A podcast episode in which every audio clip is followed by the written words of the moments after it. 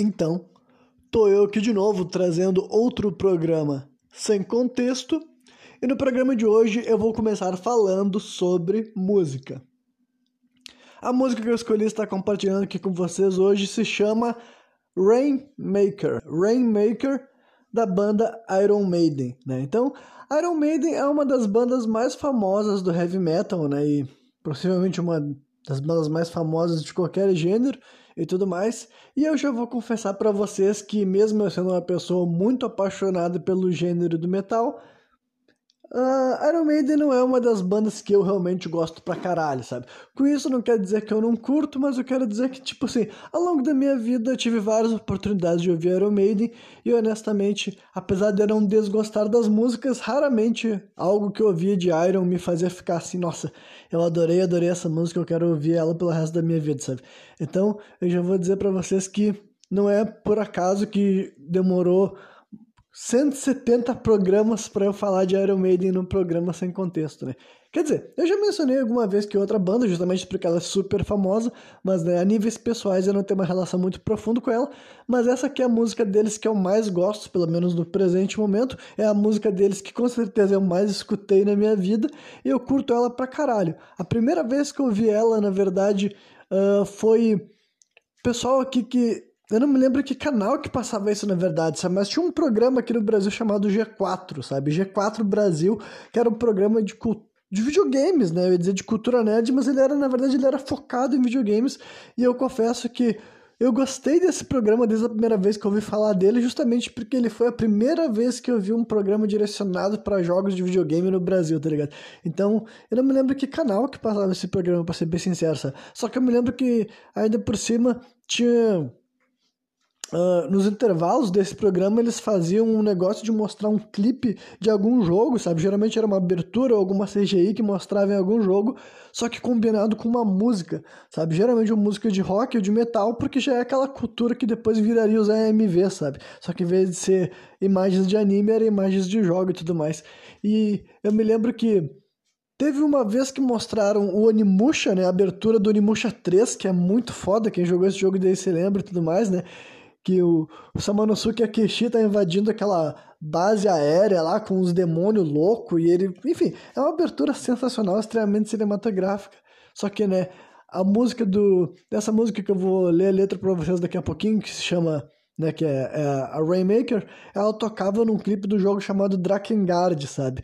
Drakengard era um jogo de Play 2 também que ele era assim de hack and slash, né? Hack and slash os jogos mais famosos aqui no Brasil desse gênero foram com certeza God of War e Devil May Cry, tá ligado? Esses dois jogos daí, se tu jogou um desses dois, tu sabe mais ou menos como é que era o Drakengard, só que o Drakengard tinha um quê assim de ser o selling point do jogo é que tinha dragões no meio e tu usaria dragões para te ajudar na tua luta, sabe? Tu era um cavaleiro de armadura, só que tinha um aliado teu que era um dragão, tu enfrentaria outros dragões também na história. Era um universo especificamente nessa história, assim, sabe? Coração de dragão, assim, e tudo mais, né? Então, Uh, é um jogo que, antes de eu jogar ele, eu vi esse clipe e eu acho que provavelmente eu comprei ele por causa desse clipe, sabe? Que foi aí que eu conheci que esse jogo existia. Só que, né, tá mostrando uma CGI desse jogo, cavaleiro, espada e magia, blum, blum, explodindo tudo e tocando essa música assim, né? E eu, caralho, mano, isso aqui é muito foda, muito foda, né? Aí depois eu fiquei mais velho, eu ganhei acesso à internet, eu fui atrás da música, se eu não me engano, e daí eu descobri, caralho, essa música é da Iron Maiden, né? Que é essa banda que muito antes de eu começar a ouvir rock e metal eu já conhecia, porque sei lá, qual é a primeira vez que tu vê Iron Maiden na tua vida, sabe? Algum momento da tua vida tu vê alguém com uma camiseta, né? A imagem do Ed vai parar na tua cabeça muito cedo, eu diria, né? Mas enfim, depois dessa longa introdução, vamos falar então sobre essa música, né? Eu vou fazer aquela tradução, já traduzindo a letra no caso, né? Mas quem conhece a letra em inglês ou quem quiser abrir a letra em inglês na sua frente aí para ter ideia do que eu tô traduzindo, né? Mas vamos lá. E também eu vou mencionar que eu gosto bastante da música no sentido assim, de como que ela soa mesmo, sabe? Eu curto muito o instrumental, eu curto o vocal do Bruce Dixon. Eu acredito que essa música já é uma geração mais moderna deles, tá ligado? Acho que é uma música uh, que foi feita nos anos 2000, não tenho certeza. Então provavelmente ele já, sabe, não é um, um, trabalho assim que provavelmente a maioria dos fãs da banda amam, sabe? Não é os trabalhos antigãos dele que geralmente a maioria das bandas costumam ser mais apreciadas pelos seus discos assim mais antigos, eu diria. Né? Mas essa música daí, na verdade, ela é do álbum Dance of Death, eu vi aqui. Eu não sei de quando que ela é, mas é uma música que em 3 minutos e 48 tem um. Eu gosto muito do instrumental também, mas né. Vamos começar pela. Vamos começar não. Vamos finalmente ir pra letra que geralmente é a parte que eu me foco na hora de fazer um. de trazer uma música para esse programa, né? E a música começa assim. Quando eu estava vagando pelo deserto e eu estava procurando pela verdade, eu escutei um coro de anjos chamando pelo meu nome. Eu tive, o senti eu tive a sensação de que a minha vida nunca mais seria a mesma.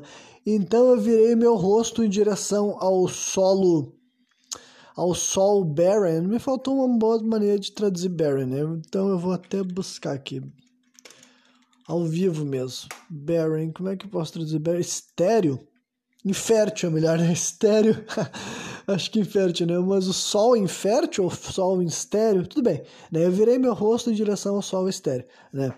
Uh, e eu sei da dor, essa aqui é a parte, na verdade, é o pré-refrão da música, né? Que ele canta assim. Uh, então, tipo, a primeira estrofe basicamente está descrevendo um sujeito que está vagando, ele escuta uma, um coro de anjos e ele vira sabendo que a vida dele mudou, então, né?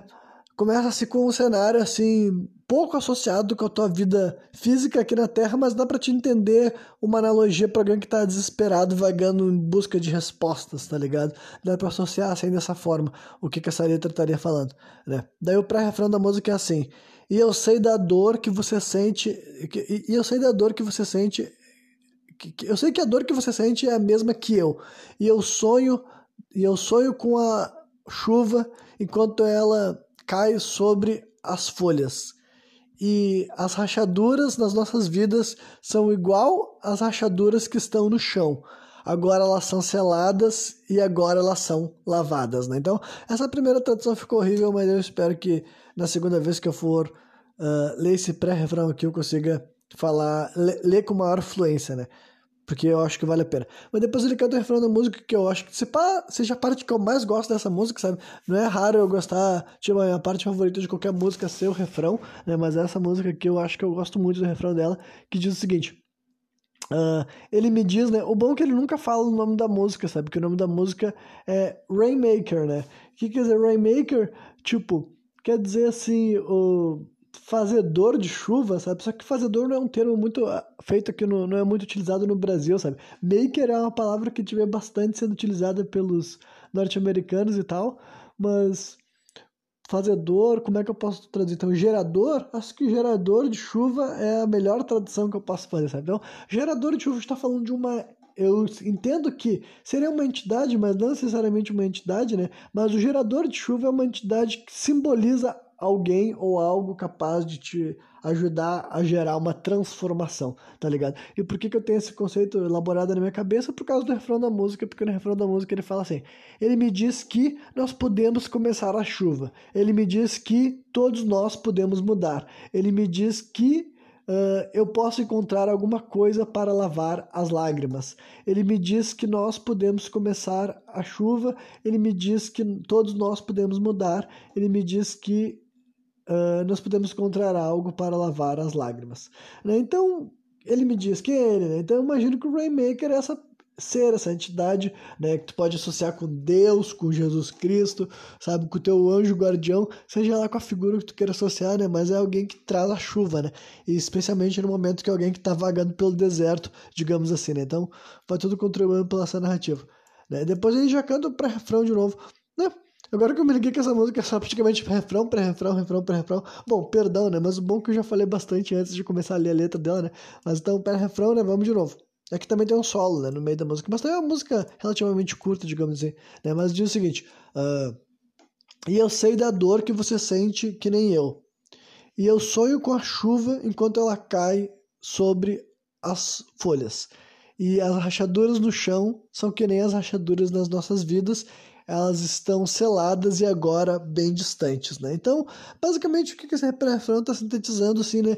É uma mensagem, assim, empática, sabe? Bem generalista, né, mas dizendo aquela ideia de entender que alguém sente a mesma dor que ele, né, e que está sonhando por uma chuva que vai levar as coisas embora, né, vai levar as dores, vai levar as mágoas, vai levar as, as tristezas embora, né, e o final também é uma mensagem positiva, né, que mudou, né, na primeira vez que ele canta essa parte, ele diz que elas estão seladas e agora foram lavadas, né, e agora ele diz que uh, elas foram seladas e agora elas estão bem distantes, né, Now are far away. Né? Depois ele canta o refrão, né? Mas na verdade ele canta o refrão duas vezes, depois o pré-refrão mais uma vez para terminar a música, né? Só que eu, vou, eu só vou ler mais uma vez o refrão, né? Que é aquela coisa. Uh, ele me diz que nós podemos começar a chuva, ele me diz que todos nós podemos mudar, ele me diz que nós podemos encontrar algo para lavar as nossas lágrimas. Ele me diz que nós podemos começar a chuva, ele me diz que todos nós podemos mudar, ele me diz que algo pode que nós podemos encontrar algo para lavar as lágrimas. Né? Depois ele repete, na verdade vem o solo, né? Bem maneiro, bem foda. Tá. Aí vem de novo vem o refrão e depois ele canta aquilo que seria o pré-refrão para finalizar a música, né? E termina daí com do mesmo jeito que começa, que começa com a intro, que eu acho muito, muito legal. Sempre que toca a intro dessa música eu já fico yes, yes, yes, yes, sabe? Gosto pra caralho mesmo. É uma música que eu já ouço, sei lá, uh, 15 ou, ou 16 anos por aí, sabe? Gosto muito, então, né? Mesmo eu não sendo, não sendo uma banda que eu ouço muitas músicas, daí eu posso dizer que eu sou realmente apaixonado, né? Então, a música Rainmaker, né? O gerador de chuva e basicamente eu quis compartilhar ela, né, por causa de, da minha relação com ela, mas a mensagem também eu acho bacana, sabe? Eu acho que é uma mensagem assim simples entre aspas, sabe, sem querer desmerecer o trabalho lírico, né? Porque realmente eu acho que é um trabalho lírico maneiro, acho que é bem interessante, mas eu quero dizer que vai para aquela vá para uma estratégia assim, de simbolismo, sabe? Porque daí, tipo assim, quando, quando não é uma história muito específica, sabe? Dá maior chance das pessoas se identificarem, porque tu não tá indo para uma narrativa muito específica, sabe? Tu não tá descrevendo algo, tipo, extremamente pessoal teu, que diz muito sobre o que tu viveu, mas a não ser pessoas que viveram exatamente aquilo vão saber, vão entender, vão sentir, e ao mesmo tempo que tu não tá criando uma narrativa tão específica que só faz sentido dentro de um contexto, sabe? Agora, ele manteve um lance assim da simbologia, sabe? Com essa história assim, que começando com alguém que tá vagando, e o próprio nome da música, né? Como eu falei, ele nunca é cantado, mas né, o título da música, quando ele não é cantado na letra, ainda assim ele tá fazendo parte da composição artística, sabe? O título, de alguma forma, ele vai nortear o sentimento ou alguma ideia, né? Então, no caso dessa música aqui, o Rainmaker é essa figura, né? Esse orientador, esse guia, né? Pelo menos já é assim, já que eu enxergo devido à minha interpretação da vida, né? Mas eu não consigo, tipo, acho que dá pra. Lendo a letra da música, dá pra associar com essa história, sabe? Eu não acho que eu tô forçando a barra nesse sentido, né? Mas então levar para essa ideia simplesmente de ser alguém perdido, alguém sem rumo, digamos assim, e que sente alguma coisa boa, sente alguma coisa positiva, né? Que é descrito como um, um coro de anjos, mas tu pode interpretar como qualquer outra coisa, te virando, né? Fazendo tu olhar para um lado do sol para mudar a tua perspectiva e tudo mais, né? Então, deu, e o pré-refrão e o refrão daí já são uma mensagem que também eu acho que vai pro lado do simbólico, mas eu acho que também é identificável, sabe? Eu acho que é uma mensagem assim que eu acho que é bacana, sabe? Honestamente, eu acho que é bacana. Eu acho que, tipo assim, parte do. Parte da existência do rock and roll né, e do metal é para passar mensagens assim de ânimo, sabe? Eu vou dizer para vocês que é uma das coisas que me fizeram me identificar quase que instantaneamente pelo gênero, é que tu vê que, tipo, é uma, uma das várias coisas que é onipresente no rock e no metal, de alguma maneira, é esse clamor pela vida, sabe? É esse fervor pela vida, sabe? de várias maneiras cantadas diferentes, com várias mensagens diferentes, sabe? mas uma das coisas que de uma maneira que outra acaba aparecendo no repertório de praticamente todos os artistas, salvo poucas exceções de, de rockistas que, tipo assim, são muito sombrios ou muito tristes, sabe? São figuras muito soturnas que em nenhum momento da vida deles eles podem cantar sobre uh, né, uma mensagem assim que propague uma, um sentimento incendiário na audiência, sabe? Tem gente que simplesmente só quer falar de coisas sombrias ou de coisas tristes e nunca vai se permitir isso. Mas, salvo essa, essas raríssimas exceções, sabe? Tu espera que algum artista que se define como né, um dos vários gêneros de rock diferente, um dos vários gêneros de metal diferente, alguma das músicas dele vai falar sobre uma mensagem tipo essa daí, sabe? De tentar ajudar, de tentar mobilizar, de tentar levantar a energia, o astral dos ouvintes deles, das pessoas que ouvem as músicas deles, das pessoas que sentem as músicas deles, sabe? Que recebem as mensagens deles, sabe? Então, eu quis começar o programa assim com essa vibe assim, positiva, sabe? De vez em quando meu programa, né, é muito intenso, eu acho, né? Eu não acho que é um programa para baixo, mas o meu programa eu acho que ele é regido pelo desconforto de igual maneira, sabe? Seja pela denúncia, pela revolta, pela crítica ou pelo, sei lá, né? Mas eu pelo menos percebo assim, né? Eu posso estar errado. Né? Eu sei que eu também tenho esse quê de querer levar as coisas para um ângulo positivo, de ter, uh, tipo assim, ideias propositivas também, sabe? Eu tento direcionar o programa, principalmente na parte final também, para algo bacana. Só que, né, de vez em quando também eu gosto de começar também com algo que eu acho que deixa mais leve, né? Mas basicamente esse programa aqui será um típico programa sem contexto, sabe? Eu vou. Já deixei, né, minha mente começar bem livre. Eu tinha decidido a música que eu ia tá lendo a letra, mas tudo que eu comecei a falar ali no começo já foi improviso mesmo e tudo mais.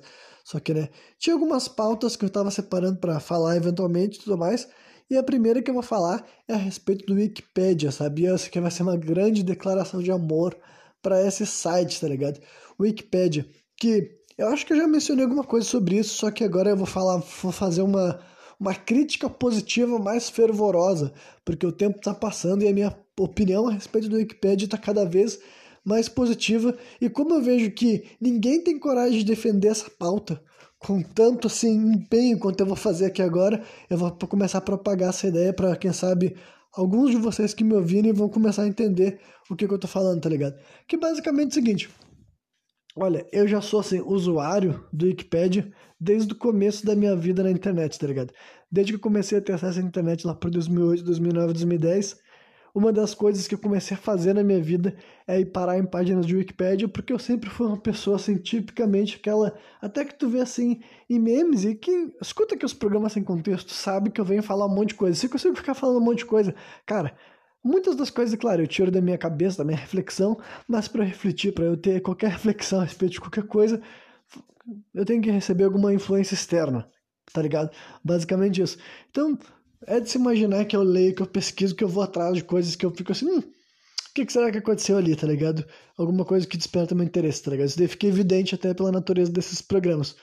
Só que, né, eu faço isso já faz muito tempo e eu já vi muitas opiniões diversas sobre o Wikipedia. E basicamente existem duas opiniões babacas sobre o Wikipedia, majoritariamente. Tem as pessoas que não entendem muito, e ainda assim eles falam mal, mas assim, sem entender muito, né? E daí tem as pessoas que entendem bastante, tem os comentários elitistas, sabe? Eu já vi figuras assim, figuras públicas, sabe? Até artistas, atores hollywoodianos, que eu não vou citar nomes, mas né? Que já falaram assim, ah, as pessoas leem o Wikipedia e acham que elas sabem alguma coisa, elas não sabem o que é ler um livro e blá, blá, blá, blá, blá. Então, assim, eu vou falar um, um, um, o ponto real, né? Eu gosto de falar de coisas que eu tô certo, porque daí eu fico mais uh, o meu discurso fica mais convincente, né? Mas eu sei que eu tô certo quando eu digo que, assim, cara, o Wikipedia é uma das ferramentas mais fantásticas, mais sensacionais que a internet trouxe, sabe? Vocês já viram falando muito mal da internet várias vezes, de várias bostas que a internet fez para nós e de como ela tá destruindo a nossa cabeça e nos emborrecendo, tá ligado? Mas sabe o que é uma coisa que não tá nos emborrecendo é o Wikipedia, sabe? E daí, em primeiro lugar, eu vou fazer o disclaimer, que é uma coisa que eu não preciso mais mencionar o resto do programa. Nada do que eu vou estar tá falando aqui quer dizer que o Wikipedia é para te formar, sabe? Sair do Wikipedia com, com um diploma na tua mão não, até porque não é esse o propósito do site, ele não se vende dessa forma e ninguém que acessa o site deveria se sentir assim. Então, assim, não é isso que eu tô falando, não. Mas o que é o Wikipedia de fato, cara? Cara, o Wikipedia é um site que permaneceu gratuito, tá ligado? Gratuito, então, tipo assim, extremamente democrático, sabe? Livre de anúncios, de vez em quando só eles mesmos te pedem para te ajudar, porque eles falam, então, gente, a gente não a gente não te cobra nada, a gente não enche essa porcaria de anúncio, sabe? Gratuito, entendeu? E que assim, em constante expansão, sabe? E aí, até falar sobre o próprio conteúdo, sabe? Desmistificar algumas coisas que as pessoas falam, que tipo assim, ah não, Wikipedia é uma coisa que. O, o que eu mais vi gente daí, gente bobona, que gosta, acha que sabe o que tá falando, falando assim, ah, porque no Wikipedia qualquer um edita, tipo assim, cara, quem. A pessoa que fala isso nunca tentou editar alguma coisa no Wikipedia. Não é qualquer pessoa que edita alguma coisa no Wikipedia, tá ligado? Não é assim que funciona.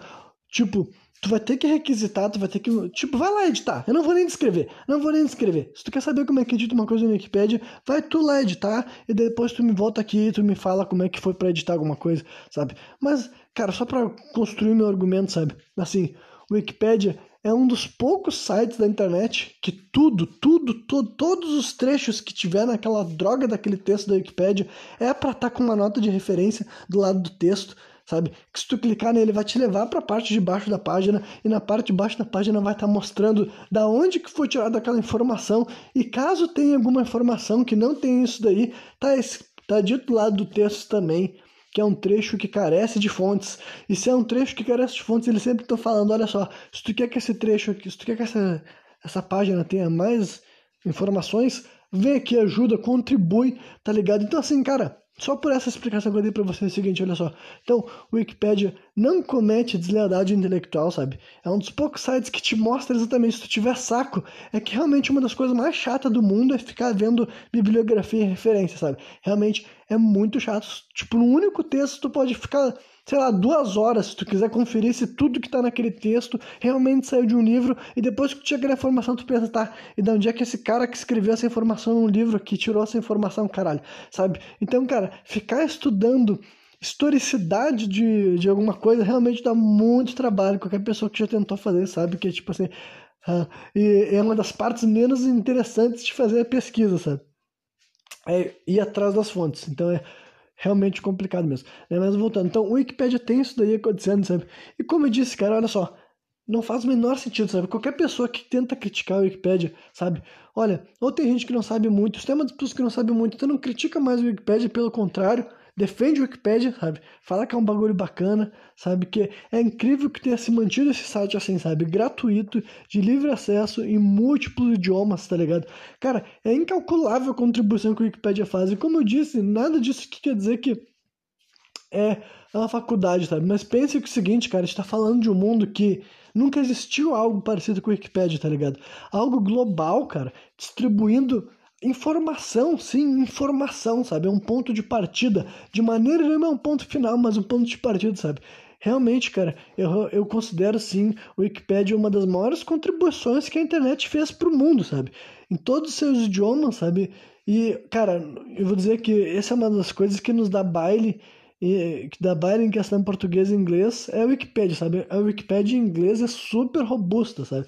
A maioria dos assuntos que tu for pesquisar em inglês e português, sabe? Tirando coisas específicas do Brasil, pelo menos isso, sabe? Mas assuntos que são globais, quase tudo que tu for ler, cara, se tu souber ler aquela, sobre aquele assunto em português ou inglês, tu vai ver que em inglês tem muito mais história, tipo, muito mais referência, muito mais conteúdo. As pessoas contribuíram mais para criar aquele artigo no Wikipedia mesmo, tá ligado? Talvez porque tem uma cultura, né, muito mais pessoas que falam inglês ao redor do mundo inteiro, ou também porque lá tem uma cultura maior de incentivo, né? Mas até por isso que eu tô querendo fazer aqui no Brasil, cara. Eu acho muito maneiro, sabe? Eu acho que é um, uma. Cara, é uma das coisas mais interessantes mesmo que a internet fez, sabe? Por isso que eu digo para vocês: olha, não fale mal, não critiquem, sabe? E já disse mais de uma vez, cara, e repito, é um ótimo ponto de partida. Até hoje eu ainda uso o Wikipedia como ponto de partida, sabe? Por exemplo, mês passado eu fiz o meu. Eu fiz o meu. Uh, o meu Monkey Madness, né? Minha maratona de filmes de terror. E eu usava o Wikipedia constantemente para fazer referências básicas, tá ligado? Porque assim, eu confio sim que o Wikipedia, tipo assim, a data que ele vai botar pro filme lá tem grande chance de estar certo, sabe? Eu não. Sabe? Eu procuro a ficha técnica de um filme no Wikipedia, sabe? Vai estar o diretor, vai estar o nome dos atores que fizeram o filme, né? E além dos atores, se eu clicar, clicar na foto daquele ator, vai ter o ator, onde ele nasceu e a data de nascimento do ator, sabe? E como eu disse, eu confio, sabe? tipo, não que tudo, 100% das coisas do Wikipedia são factual, tá ligado? Mas eu quero dizer que eu acredito que é uma comunidade que tem gente interessada o suficiente para fazer acontecer, tá ligado? Não tem que ficar com esses papos, ah, qualquer pessoa chega e edita e fala o que quiser, cara, não. Para começar, se alguém editar uma coisa que é falsa, tu pode denunciar, começa por aí, você, em vez de tu ficar criando esse falso espantalho de que o Wikipedia é uma porcaria, que não serve para nada, que lá qualquer um escreve o que quiser, tu ajuda a construir uma Wikipédia cada vez melhor, sabe? Quando tu lê algum bagulho que tu pensa, hum, isso aqui não é. Eu não falaria assim sobre isso aqui. Eu teria uma outra referência, sabe? Eu traria isso aqui, esse artigo diferente, essa posição, essa forma de falar sobre esse assunto, sabe? Porque tem essa opção, sabe? É um bagulho democrático, tá ligado? É só tu chegar lá e fazer tua contribuição para criar aquilo lá num bagulho mais rico, sabe? Então. Dito tudo isso, tá ligado? Isso eu tenho essa opinião super positiva a respeito do Wikipedia, sabe? Então, cara, não fale mal, contribui mesmo para continuar sendo gratuito, continuar sendo livre de anúncios e aumentem, sabe? Deixem mais robusto, sabe? Porque é um ótimo ponto de partida, sabe? Como eu disse, eu uso constantemente, sabe? Constantemente, assim, para ser meu ponto de partida, sabe? Eu não tenho problema nenhum de clicar na página de Wikipedia e ver o que, que vai ter ali no começo, porque daí, através daquelas referências bibliográficas, já vou descobrir, ah, alguém que escreveu sobre esse assunto, indo, pesquisando sobre alguém que escreveu aquele assunto, eu já acho várias outras coisas diferentes, sabe? Ou eu vou encontrar artigos de jornal, ou o principal, né, que o loop da Wikipedia, que é um bagulho que acontece regularmente, tipo assim, para quem gosta de ler se permite, sabe, se permite tu cair no loop da Wikipedia que tu cai num assunto e daquele assunto vai parar em outro, quando vê tu tá com 72 abas ao mesmo tempo abertas, tu fala, caralho, eu vou ter que escolher o que, que eu vou ler hoje, porque não dá para ficar o resto da minha vida lendo sobre isso aqui, tá ligado? Então, é sobre essas coisas todas que eu falo, sabe? Olha, eu acho o Wikipedia um site incrível. Para mim é sensacional, que é um negócio que eu conheci assim que eu comecei a usar a internet ainda exista, praticamente dos mesmos modos que eu conhecia, só que agora melhor, sabe? Com mais conteúdo, com mais informação, com muito mais coisas, assim, sabe? E cada vez mais expandindo, sabe? Então é um bagulho que eu digo para vocês, olha, não critiquem o Wikipedia, não falem mal, sabe? Defendam, defendam, ajudem o Wikipedia, sabe? Se daqui a 20 anos o Wikipedia ainda existir com maiores coisas, sabe? Vai ser cada vez mais, cara, eu, eu, como eu falei, cara, eu vou reiterar. Eu acho que nunca existiu uma ferramenta tão democrática assim, a níveis globais, sabe, de transmitir informação, sabe? É como se tivesse, sei lá, 20, 30 mil bibliotecas uh, mundiais, sabe, traduzidas em todos os idiomas, praticamente. Eu não digo todos os idiomas, mas acredito que, sei lá, o Wikipedia existe em mais de 100 idiomas e depende de quantas pessoas existem no mundo para escrever artigos ou traduzir artigos daquele idioma que as pessoas lá daquela região vão ler, tá ligado? Tipo assim, né? Então, mas honestamente, sabe, eu acho que eu não tô cometendo exagero nenhum, eu acho que eu tô simplesmente dando um crédito que raramente eu vejo sendo dado, tá ligado? Eu realmente, a... raramente as pessoas abrem a boca, tipo assim, eu, eu acho que é uma puta hipocrisia, porque eu duvido que não seja tipo assim, pro Wikipedia tá sempre no topo das pesquisas, deve ser evidente que é um dos sites mais acessados, tá ligado? Só que quase ninguém nunca fala que o acesso ao Wikipedia, que usa o Wikipedia, que é um ponto de partida, tá ligado? Que o Wikipedia é uma referência sempre, que senão não seria, ninguém falaria, não seria mais buscado, tá ligado? Mas quase ninguém admite isso e quase sempre que eu falo sobre o Wikipedia fala assim, não, porque o Wikipedia. O cara sempre vai como se fosse um demérito, assim, não, cara, é só botar os pingos nos is, sabe? É, entender que, nossa, que bacana, que incrível, sabe? Que até hoje em dia existe esse site de graça que se tu clica ali não vai ter 32 anúncios te pedindo de chegar até a informação que tu quer, sem referências, sem nada para te conseguir confiar, sabe? Que tu não sabe o que, que tá acontecendo ali. Aí ninguém nem acusa o Wikipedia de ser direitista ou esquerdista. Se tu acha que o Wikipedia é esquerdista demais, vai lá mudar os artigos deles. Se tu acha que é conservador demais, que é reacionário de lá, vai esquerdalizar os artigos dele, vão lá competir, porque, é, como eu falei, é democrático, tá ligado? Não é um bagulho que impede alteração. Só tem que ter, né? Tu vai ter que né? Geralmente, cara, só para explicar um pouco assim, contas de gente que edito, geralmente, edito bastante vão tendo mais privilégios, mas se tu criar uma conta lá agora tentar editar qualquer coisa que tu quiser, provavelmente não vai dar em nada, tá ligado? Porque não é assim. Senão, todo dia que tu fosse acessar o Wikipedia, tu tá valendo um absurdo, sabe? Se qualquer pessoa pudesse criar um, uma conta fake e escrever qualquer atrocidade no Wikipedia e ficasse lá por horas, isso já tinha acontecido. Mas não, eu já li, eu uso o Wikipedia há 10, 12 anos, tá ligado? E qualquer erro que tem, geralmente são aquelas coisas assim, que não tem informação, eles ainda te dizem, olha só, isso aqui carece de texto, carece de evidência, se tu acreditar nessa trecho aqui do, do bagulho, da tua conta é risco, tá ligado? Então, honestamente, sabe, o Wikipedia é incrível, sabe? Eu sou um grande defensor, um grande usuário e acho que mais pessoas têm que entrar nessa luta, porque a luta pela pela defesa da imagem do Wikipedia é muito útil para nós, sabe? Honestamente, não é nada menos do que útil, sabe? Não é, não, é um negócio insignificante, sabe? Seria muito triste se um dia o Wikipedia deixasse de existir ou se... Né? Imagina se não tivesse o Wikipedia, arranca, ele, arranca aquilo lá, sabe? Arranca esse teu ponto de partida inicial de informação gratuito, sabe? Não é quando tu vai clicar num bagulho que tu quer ler, começa a aparecer um monte de anúncio, começa a falar, assine, assine pra ler essa merda. Tipo, eu não quero assinar, eu quero ler, filhos da puta, eu quero ler. Então, assim, honestamente, cara, nunca teve essa ampla distribuição de informação gratuita. Nunca, cara. Nunca, nunca, nunca. No mundo inteiro, na história do planeta Terra, cara. Nunca existiu uma iniciativa global de fazer as pessoas lerem de graça, cara. De graça, de graça, de graça. Tipo, isso daí realmente, eu acho que, sabe, eu não. Eu, tô fazendo assim um alarde todo, mas é porque, em última instância, eu acho que eu tô fazendo um alarde necessário, sabe? Legítimo. Eu acho que as pessoas não devem uh, desmerecer e deve. É, é, é, isso que é a famosa era da informação, tá ligado? É tu usar a internet para democratizar a informação, levar a informação adiante, dar para as pessoas informação, sabe? Permitir que as pessoas saibam sobre as coisas, que elas leiam, que elas pensem, que elas ouçam, que elas assistam, sabe? Isso é a verdadeira era da informação, sabe? Então, né, não criar meios que distribui essa informação de forma gratuita, democrática, acessível, compreensível sabe? É um erro e não incentivar as pessoas a, a utilizar, sabia? Que nem por isso que eu já falei, cara. Olha, se a pessoa se sente intimidada pela iniciativa de ler, cara, eu acho que o Wikipedia é super didático mesmo, sabe? Se tu que tá me ouvindo aqui, tu nunca leu nada, nem página de Wikipedia, cara, começa por página de Wikipedia que tu vai ver que ler textos é muito menos ameaçador do que tu imagina. E eu sei que tem outras questões, tem pessoas que têm condições que atrapalham na leitura, sabe? Eu não tô falando disso, eu não tô julgando, eu não sei quem é que tá me escutando, caralho. Mas agora, supondo que está me ouvindo é uma pessoa que não está acostumada a ler, que acha que não gosta de ler, que sente que ler é chato, tá ligado? Cara, Começa pelo Wikipedia que tu vai ver que é uma linguagem que tu vai entender. E geralmente o que tu não entender, eles vão ter maneiras de fazer com que tu entenda, mas o propósito do bagulho é realmente ser uma linguagem democrática, tá ligado? Os textos que estão lá não estão sendo lá para ser para ser academicista, sabe? Estão ali para passar informação, estão ali para tu ler um negócio e entender, sabe? Então eu digo para vocês que assim, é um ótimo ponto de partida assim, sabe? Se tu ficar interessado, se tu ficar intrigado, se tu ficar querendo, nossa, eu quero saber mais sobre isso, daí tu se expande, cara. Tu pesquisa, tu vai encontrar sites especializados, tu vai encontrar livros, tu vai encontrar autores, tu vai querendo, vai encontrar, sabe, criadores de conteúdos dedicados àquilo que tu quer aprender. Só que assim, ó, Wikipedia é sim um excelente ponto de partida, tá ligado? E realmente acho que, além de tudo o resto que eu tinha falado, também tem esse outro ponto, outro ponto positivo que eu acabei de destacar, sabe?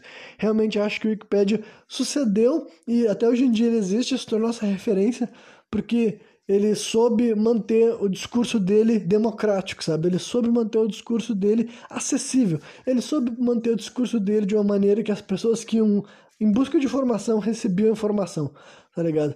E eu acho que isso daí é outra coisa que merece todo o crédito, sabe? Pra essa, pra essa comunidade que eu acredito que é um esforço coletivo, tá ligado?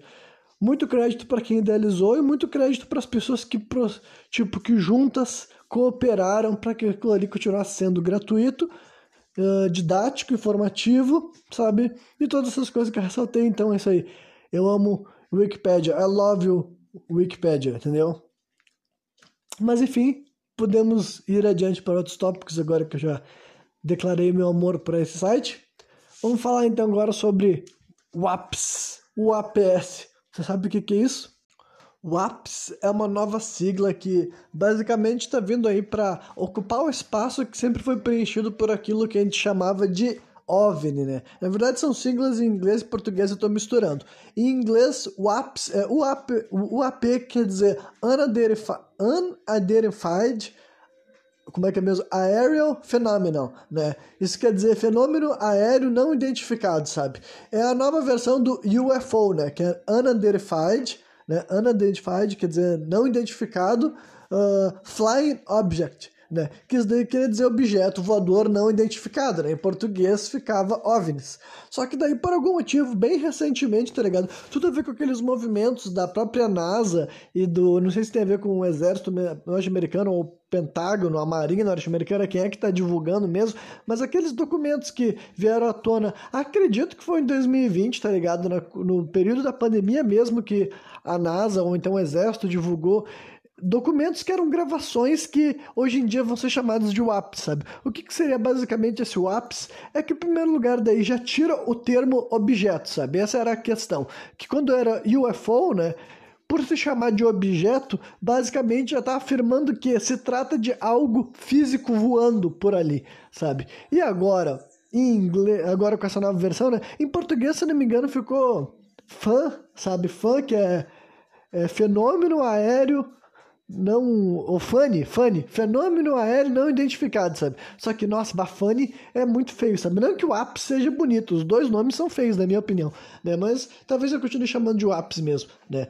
Mas daí, porque uh, transicionar para fenômeno basicamente permite que seja explicado, seja justificado como algo que não é necessariamente físico, sabe? Pode ser um fenômeno atmosférico, um fenômeno meteorológico, algo desse tipo que a pessoa captou na câmera e não conseguiu interpretar, sabe? E o principal padrão de WAPS que tu pode ver que tipo assim, é o que mais distancia ele do OVNI na prática, é que a grande maioria dos avistamentos ditos como WAPs, eles são idênticos, que é tipo assim, são aquelas bolas, assim, sabe? Que as bolas de luz que os, até os militares são capazes de identificar e de repente aquela bola se movimenta de uma forma muito surreal, sabe? Ela acelera demais ou ela muda a rota de uma maneira muito repentina, sabe? Tem um comportamento muito, sabe? É específico, mas é atípico, de uma forma que a gente não consegue simular, tá ligado? Esse é o padrão de WAPs, mais do que os famosos discos voadores, ou também outro padrão típico de OVNI que tinha, além dos discos voadores, também era aquela forma triangular, sabe? E também a forma mais alongada, que seria as pessoas chamam de charuto, né? Seriam essas três formas mais comuns de OVNI que tu enxerga. E também as luzes, sabe? Só que os WAPs, de grande maioria, eles são mais essas luzes, sabe? É um bagulho que tu tá vendo ser uma luz, quando vê ela acelera, ela voa, ela desaparece, ela muda o rumo, sabe? É o tipo de coisa que a própria uh, NASA já tinha, como eu falei, a NASA ou o Exército já tinha divulgado imagens deles, militares confidenciais, digamos assim, que agora não eram mais confidenciais, tá ligado? Tinham sido divulgados e eles estavam falando, então, isso daí é algo que a gente não sabe dizer o que, que é, sabe? Isso daí é o que a gente chama de OVNI. Só que agora, recentemente, teve congressos, teve gente decidindo que o nome agora, não, não, não, não é mais OVNI, disco voador vai ficar no passado. De agora em diante, a gente vai chamar de WAPS, né? De Unidentified Aerial Phenomenon, fenômeno aéreo não identificado, é assim que essas coisas vão ser, vão ser chamadas. Então, em primeiro lugar, para mim, é interessante ter tido basicamente uma articulação política para que isso acontecesse, tá ligado? Eu vou dizer para vocês que eu enxergo que talvez esse tenha sido assim uma Sabe, sabe aquela história que a gente vê a história sendo feita na nossa frente, a gente não percebe? E talvez a gente, eu tenha percebido, sabe? Talvez eu tenha percebido porque é curioso, sabe? Haver a necessidade. Eu entendo, assim, a parte mais óbvia que é tipo assim, ah, vamos separar, vamos criar um marco, sabe? Vamos criar um marco aqui para desassociar todos os anos de especulação, de loucura, de gente, né?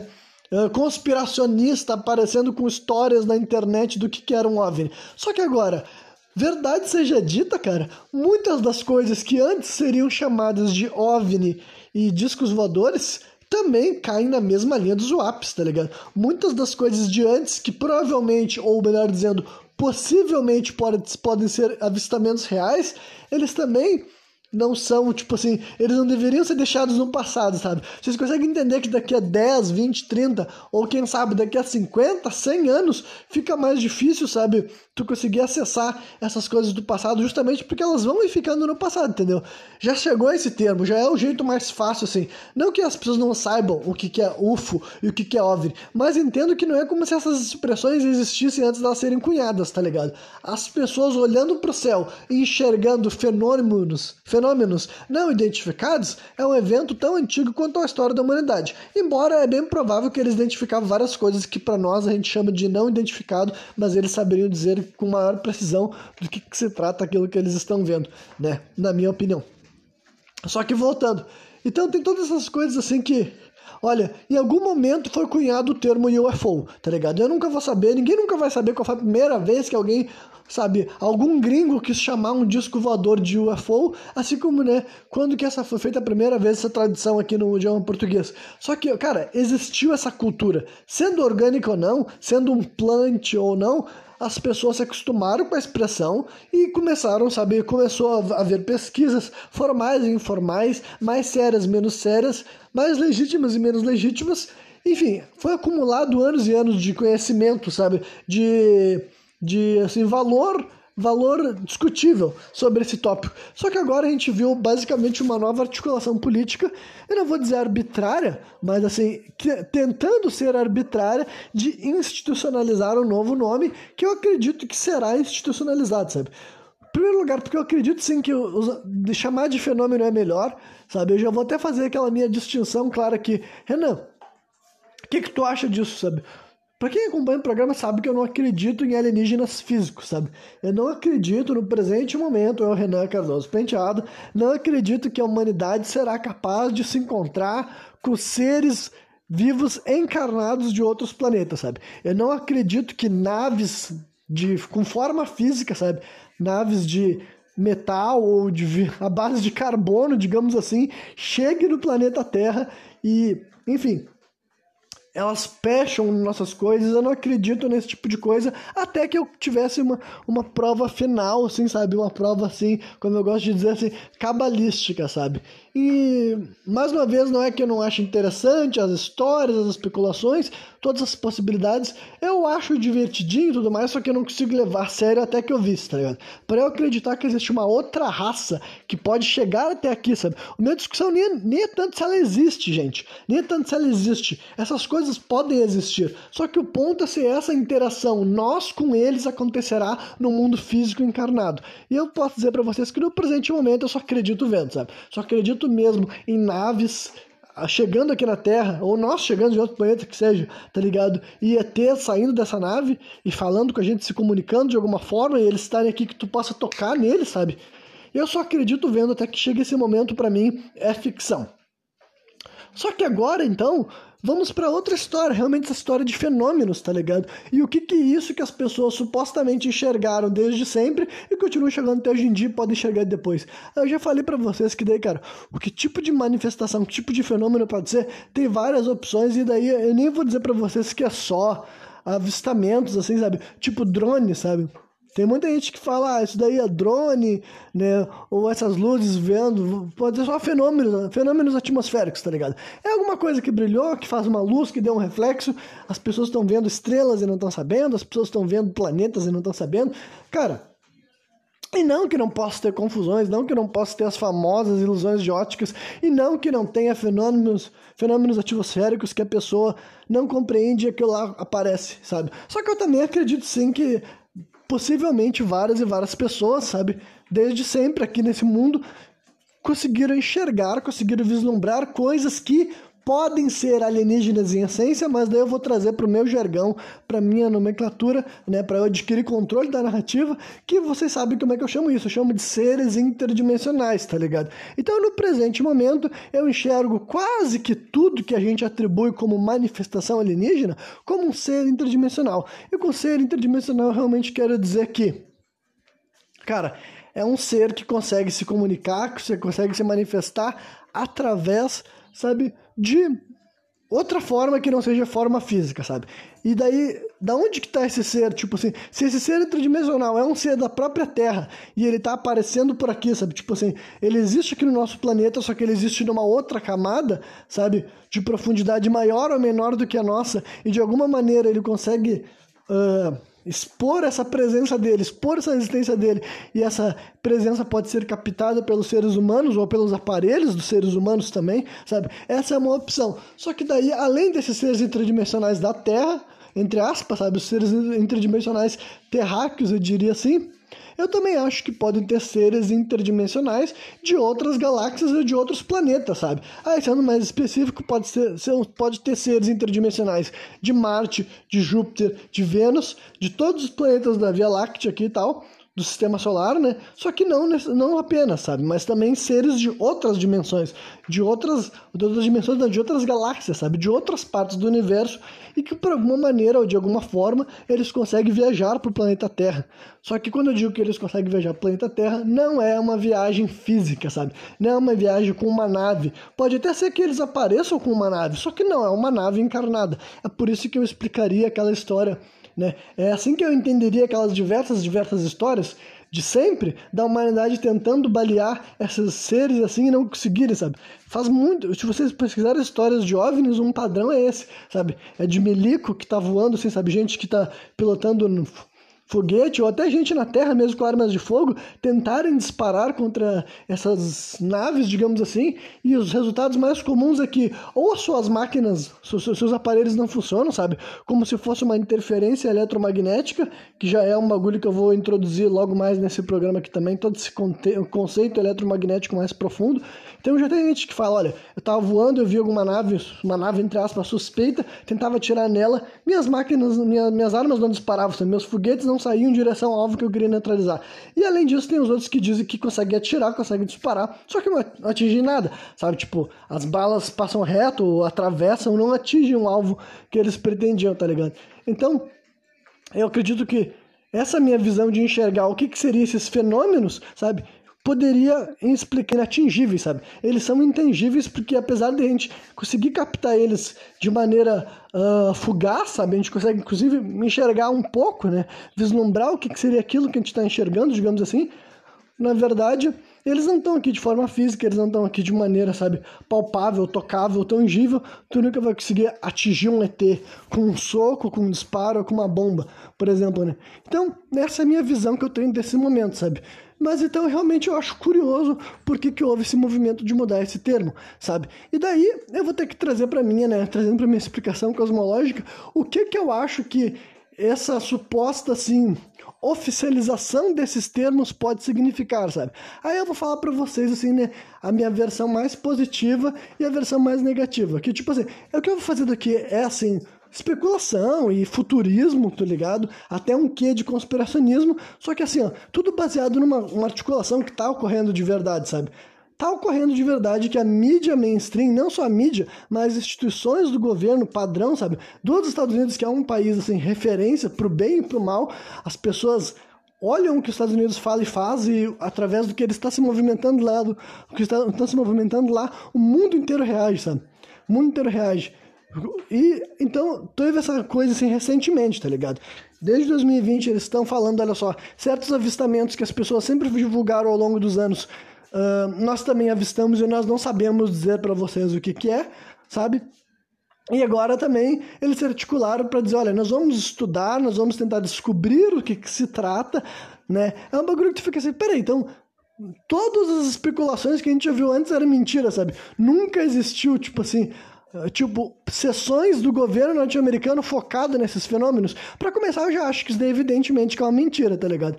Eu acho que assim, eles estarem dizendo que vão inaugurar as pesquisas mais sérias sobre esses fenômenos espaciais, assim tal, eu acho que fica bem claro que se trata de uma mentira, e daí, mais uma vez, já entra assim num que conspiracionista, mas eu tenho que, né, tenho que ser honesto com meus raciocínios, sabe? Eu não posso dizer para vocês, olha, então quer dizer que até 2020, até 2022, a NASA e o governo norte-americano jamais tinham averiguado esses fenômenos, sabe, não identificados, que antigamente chamavam de UFOs sabe? Nunca, nunca, nunca. Todas essas histórias foi só na ficção, sabe? Foi só a gente escrevendo sci-fi, foi só gente fazendo série, fazendo filme, especulando, mas dentro do regime administrativo dos Estados Unidos, jamais em nenhum momento, nenhuma parte do exército, nenhuma parte da exploração espacial tinha como objetivo compreender essas enxurradas de fenômenos que a gente via acontecendo por aí, tá ligado? Então, para mim é evidente que eles estarem oficializando agora, praticamente 100 anos depois do caso Roswell, tá ligado?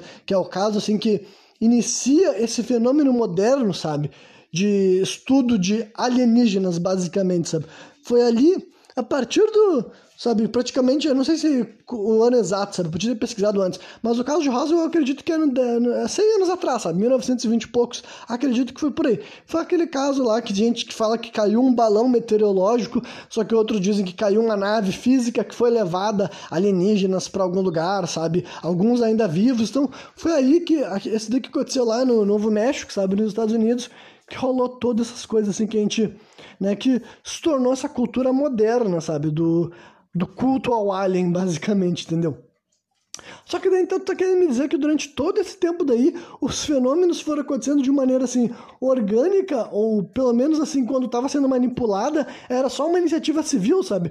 Quando as pessoas propagavam a ideia de que existia vida no espaço, ou razões para tu investigar o espaço era só o cidadão comum, o cidadão médio ou algum cidadão civil que tinha interesse de promover. Jamais teve uma articulação governamental, sabe, militar, que militar e governamental ainda mais nos Estados Unidos, né? Aqui no Brasil também são duas coisas que andam juntas. Então jamais teve em nenhum momento realmente dinheiro direcionado para isso, estudos direcionados para isso, gente pesquisando, gente de dentro, sabe, da estrutura estatal, do poder estabelecido na América, né, América do Norte especificamente, estava pegando e investigando sobre isso, sabe, olhando nessa questão, eu posso dizer para vocês, olha, não, eu não acho que tenha sido assim, sabe? Eu não acho que isso aconteceu durante 100 anos quieto, sabe? Mas ainda assim a gente tá vendo agora uma razão, tipo, dá pra ver que é aquela velha história deles estarem preparados para vir com uma narrativa, tá ligado? Tipo, agora eles já estão prontos para divulgar, para começar parcialmente o que eles têm, sabe? Simplesmente assim,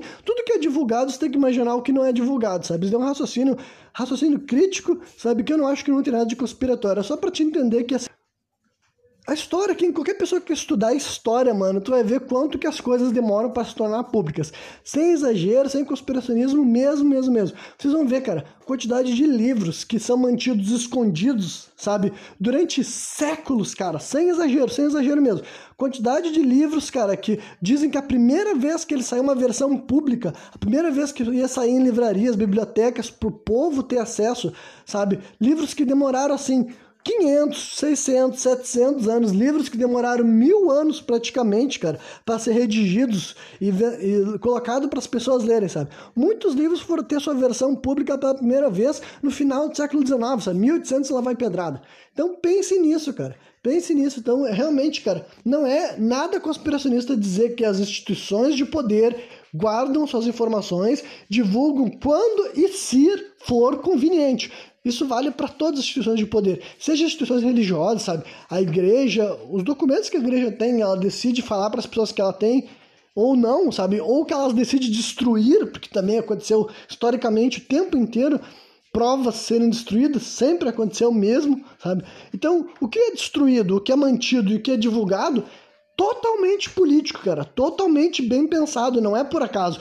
E tudo que é vazado antes da hora, o jeito mais fácil de negar é dizer que é mentira, sabe? Tudo que for divulgado, assim, alguma coisa, alguém vazou, alguém falou, dizer, ah, Renan, mas se acontecer alguma coisa, as pessoas já tinham divulgado. Cara, e quantas vezes a gente viu os Estados Unidos ser acusado de várias coisas a respeito do que eles estão fazendo lá, e eles simplesmente dizer assim, não, não é verdade, sabe? E daí agora, basicamente, cara, eles assumirem esses UAPs, sem querer, querendo, eles estão assumindo uma série de outros avistamentos históricos que eram tidos como mentira, sabe? Vários avistamentos históricos que eram tidos como mentira, e se vocês verem que eles são idênticos, ou né, não vou nem dizer similares, eles são idênticos aos oficiais divulgados pela NASA, pela, sabe? Tu não vê que eles estão assumindo a narrativa, eles estão dizendo só, esse aqui é o tipo de avistamento inquestionável, indubitável. Desses aqui tu não pode dizer que tem edição que tem CGI. Então eles estão normalizando o tipo de fenômeno que pode ser discutido, debatido e aceito, sabe?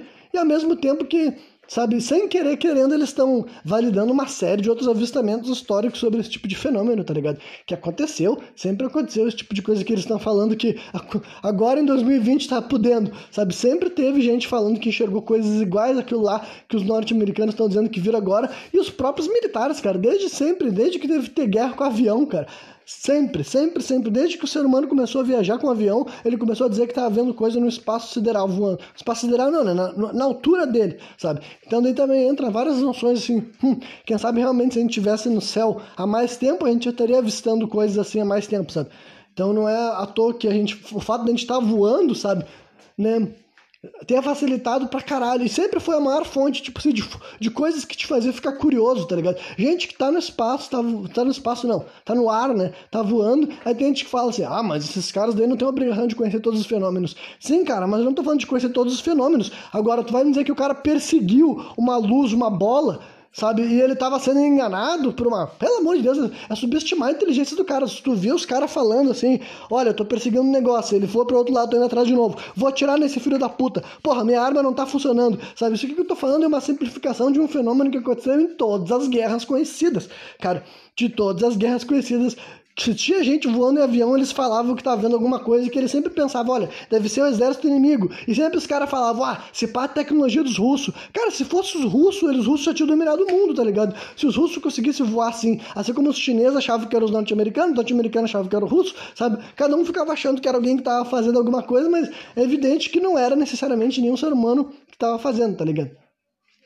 Então, com isso tudo que eu digo pra você, sabe? Eu realmente acho que nossa, fiz toda essa introdução, né? Gigantesca, ainda nem comecei na história de que eu vou dizer que tem uma versão pior, versão melhor, né? Eu vou começar pela versão melhor, porque, né? Aí depois eu posso transicionar para a versão sombria da, da, das possibilidades no meu ponto de vista atual.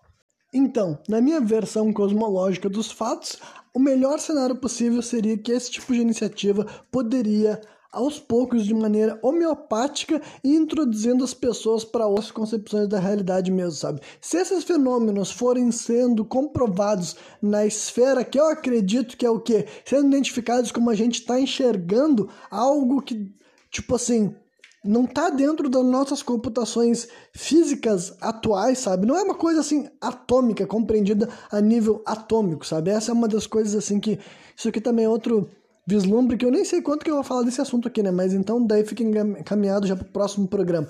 Assim como eu quero falar de pulsos eletromagnéticos, eu também quero falar sobre uma questão de que foi tipo assim, foi muito recentemente, sabe? Quando eu digo muito recentemente, também a final do século XIX. Curiosamente, várias coisas batem com isso daí, mas se não me engano foi 1890 ou até um pouco depois disso que fizeram um teste lá que desacreditava qualquer outra forma de assim Tipo, falou que o nosso universo é composto só por essas partículas observ observáveis, tá ligado? Foi o tipo de teste que utilizaram para tirar de vez da história, não de vez, né, porque eu ainda vou falar disso, mas de diminuir da história a presença de um recurso que sempre existiu chamado de éter, tá ligado? Esse éter daí, que é uma explicação que eu tô dando, pode chamar de éter, mana, sabe, que toda essa o, o o próprio Tesla, né, o cara que falava bastante disso, inclusive o Tesla viveu e morreu depois que o éter já tinha sido dito como inexistente, só que ele nunca parou de falar que o éter existia. Inclusive ele diria, dizia que uh, todas as coisas eram éter primeiro antes de ser matéria, sabe? É, tem, e que também é um discurso que não era só dele, tá ligado? Pense que essa é uma das principais, assim, na minha opinião, sabe? É uma das maiores rupturas da ciência moderna para a ciência antiga, sabe? Porque, assim, eu entendo que várias das outras coisas, assim, várias coisas do, das definições tidas como científicas ao longo da história, elas eram pseudocientíficas, elas tinham controvérsias, sempre, sempre, sempre, sem discussão alguma. Só que uma das coisas que eu não posso dizer para vocês que eu acho que os, as pessoas tidas como gênios, pensadores da antiguidade, não estavam errados, considerando o nosso padrão de gênio do presente, é que as pessoas de antigamente não desconsideravam essa outra ideia do éter, da, da, da, algo que é além da matéria, sabe? Existe até uma expressão né, que em inglês é mind over matter. Né? Mind over matter quer dizer a mente acima da matéria, que é aquela coisa, o que, que veio antes, a matéria ou a consciência? Se tu é uma pessoa materialista e tu acha que consciência é fruto da tua matéria, já mudou por completo tudo que tu acha que é bom, que é ruim, que serve, que não serve, que tem utilidade ou não. Só que agora, se tu tem uma visão de que a consciência veio antes, tá ligado? A, o propósito veio antes, tudo veio antes da matéria, basicamente, sabe? A matéria é só o que está acontecendo no momento, mas não é o, o, final, não é nisso, é o meio talvez, mas também não é o fim, tá entendendo? Então, tinha esse conceito, sabe? A ciência, os cientistas, os pensadores, os gênios, os sábios, os bruxos, os feiticeiros, todas as pessoas consideravam a existência de uma força ou múltiplas forças, né? Mas o éter é a explicação mais básica disso, sabe? era algo assim além, sabe, da matéria. Tu não necessariamente poderia observar. Só que daí então entrou esse teste que diz o seguinte: olha, gente, o mundo só existe a partir daquilo que a gente consegue observar a partir desse teste aqui, sabe? Excluiu várias e várias coisas que não poderiam entrar nessa jogada, digamos assim, sabe? Entre elas o éter, entre elas várias coisas que se tu for parar para pensar, sabe? Não tem como ser medida, não tem como ser observada, mas ainda assim eu acho que é indiscutível que seja real, né? Então, assim, eu sei que basicamente aqui eu tô eu tô, tipo assim, entrando assim em conflito com uma grande concepção científica da atualidade. Isso daí pode ser motivo para as pessoas me acharem louco, doido, mas né, é aquela coisa que tenho que ser assim, bom, será que eu consigo ser honesto, sincero defender o que eu acredito de uma maneira que não pareça um doido? Então eu vou tentar não parecer um doido defendendo aquilo que eu acredito. Mas a verdade é, nesse presente momento eu digo isso para você, sabe? Eu acredito sim que existem fenômenos, energias e forças atuando sobre o nosso planeta além daquilo que a gente compreende como partículas partículas atômicas, subatômicas, entendeu?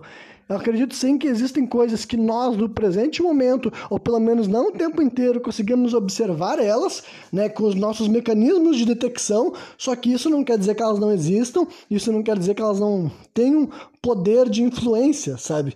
Sobre coisas que podem acontecer no nosso plano físico, sabe? Então, basicamente, eu sei que é o tipo de coisa que eu já defendi em vários programas que eu tô falando de espiritualidade e tudo mais, então não deveria ser uma coisa tão alarmante. Só, só que daí eu tô indo, é que nesse momento eu tô sendo assim específico sobre essa ideia, tá ligado? Eu tô dizendo para vocês que eu tenho noção de que teve um momento recente na história da humanidade que os caras determinaram que ciência podia ser discutida apenas dessa maneira e tentar falar dessas coisas fora disso seria loucura, né? Mas como eu falei, eu usei como exemplo, o Tesla foi um cara que viveu nisso, viu isso acontecer e mesmo assim ele cagou, sabe? Essa é uma das várias razões pelo qual ele não era considerado assim um pensador contemporâneo, tipo contemporâneo não, né? Mas ele não foi admirado, reconhecido e levado para o mainstream, né? Ele tinha divergências e desentendimentos com praticamente todo cientista famoso da época ali junto com ele, justamente porque, né, ele tinha esse ponto daí e tal, que daí vocês podem dizer, ah, Renato, acho que o Tesla estava mais certo do que os outros. Cara, eu não sei, é só uma figura que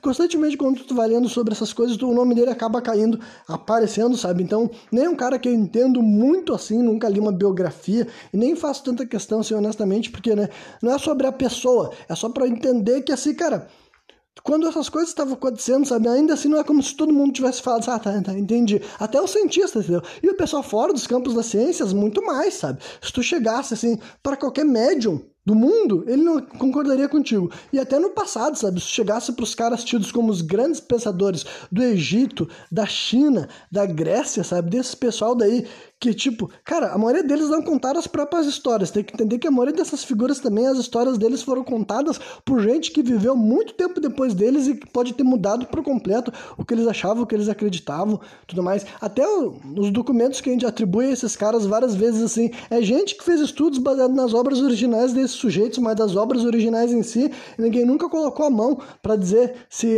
o que, que aquele cara realmente escreveria, como que ele descreveria o próprio planeta, e assim mesmo, tá ligado? Mas assim, é bem óbvio, é bem discutível que a humanidade estava super disposta a compreender essas coisas além do mundo físico. E por isso, voltando para o que eu estava falando, né? Voltando para o que eu estava falando de WAPs e tudo mais, assim, a NASA começar a divulgar e começar a incluir essas coisas e assumindo que essas coisas vão ser explicadas do jeito que eu compreendo, entendeu? Esses fenômenos vão dizer, então, gente, olha, tá acontecendo alguma coisa, não é algo tipo assim, a atmosfera criando algo espontaneamente. Aquilo ali tem função, é um ser, digamos assim. Só que ele não é um ser palpável, tocável, sabe? Se pouco a pouco, como eu falei, homeopaticamente esse tipo de coisa for sendo divulgado e validado até cientificamente, quem sabe até mesmo estudos são necessários para tentar observar um pouco além disso e poder identificar um pouco mais esses fenômenos e de quem sabe como eu falei para vocês, sabe, esse é o melhor resultado possível, sabe?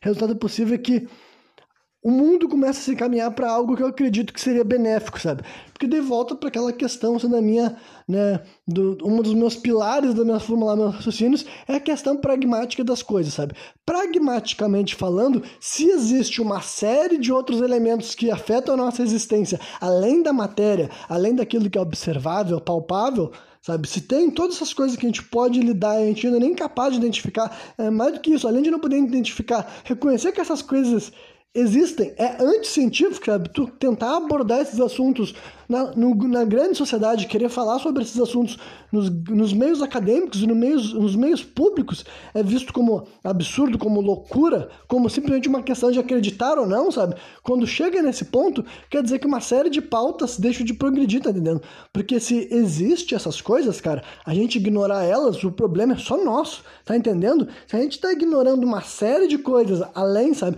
Vou dar exemplo desse negócio do éter, indo para esse próprio negócio do éter. Imagina se existe, caralho, só pensa nisso. Se existe esse negócio que era descrito como éter, como mana, como ki, como essa energia que está no ar, além do próprio ar, tá ligado? Além do próprio oxigênio, que é uma energia que tem função, digamos assim. Pode ser canalizada, pode ser utilizada, pode ser atribuída uma função. Porque é por isso que te chama de energia. Energia é algo que tu pode utilizar para algo, sabe? E a gente convenciona que energia é o quê? É fogo, é petróleo, sabe? É gasolina, é álcool, são as coisas que a gente pode queimar, sabe? Basicamente. Não, não basicamente só, né? Mas vocês entenderam o fio da meada, né? Existe energia solar, energia eólica, sabe? Existem todas essas energias daí. Só que imagina que além desses elementos que a gente consegue canalizar já, elétrico, imagina, só por um segundo, imagina se todo esse pessoal ao longo da história da humanidade diz que existiu o éter e pensava em como lidar com esse éter, pensava em como utilizar, pensava em como manipular, controlar, enfim, utilizar essas coisas assim na sua vida de maneira prática, sabe? Imagina se isso daí existe e a gente já tá há mais de 100 anos completamente dizendo assim, não, não, não, não, não faz sentido pensar, não faz sentido estudar, não faz sentido buscar maneiras de utilizar, não faz sentido buscar maneiras de canalizar esse éter, essa outra energia, além daquilo que é atômico, daquilo que é observável, tá ligado? Então, é isso que eu estou falando, sabe? Se essas coisas existem, se existem fenômenos que ainda não foram identificados, se pode acontecer de seres interdimensionais se manifestarem no nosso planeta Terra de uma maneira até visível, porém não é física, sabe? Não é palpável, não é tangível, o que mais não pode ser feito, tá ligado? Então, por isso que eu digo assim, essa é a melhor versão dessa história, na minha opinião, tá ligado? É que essa postura que a gente está vendo assim sendo tomada pelos governos né?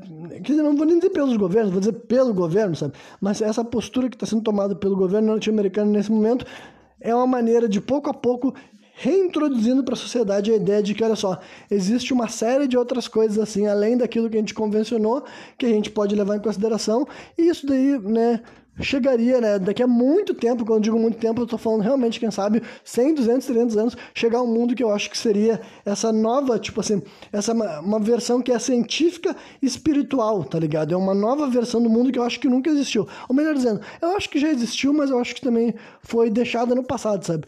que mas que é uma nova versão que além de compreender o mundo cientificamente, não desconsidera, não ignora, não hostiliza toda uma história também de sabedoria que tem a ver com ritualística, com religião, mas também com espiritualidade e outras formas de compreender a existência. Esse é o que da questão, sabe?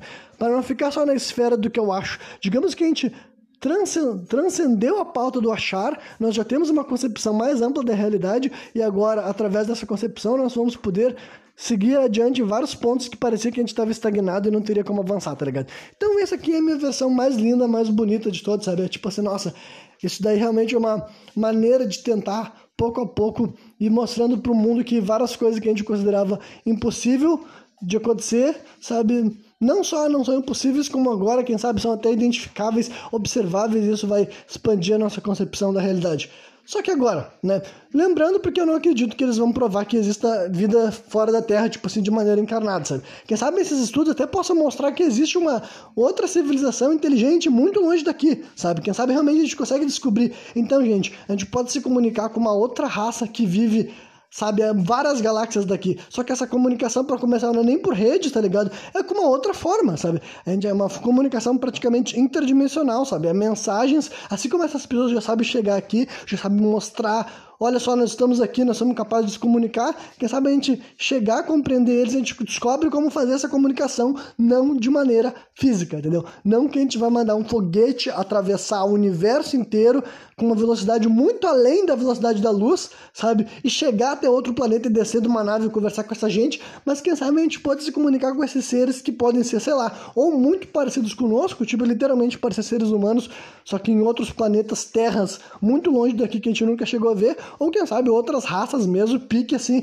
alienígena de Star Wars, tá ligado? Mas ainda assim, graças a essas né? No, no, caso deles, eles já estariam nessa forma de fazer essas projeções interdimensionais e intergalácticas, só que nós, através de observar eles e ver como que eles chegaram até aqui, entre aspas, né? não chegaram até aqui fisicamente, mas chegaram aqui de uma outra forma, a gente descobre que a gente pode também fazer essa espécie assim, de projeção, como eu disse aqui, até gostei desse nome, projeção intergaláctica, eu vou cunhar ele aqui agora, né? É isso que eu defendo. Assim como o ser humano faz projeção astral, a humanidade tem que aprender a fazer projeção intergaláctica para nossa comunicação ser mais abrangente, a gente chegar em outros lugares e ver coisas que a gente achava que era ficção, tá ligado? Então agora vamos transicionar daí para outra versão dos fatos, né?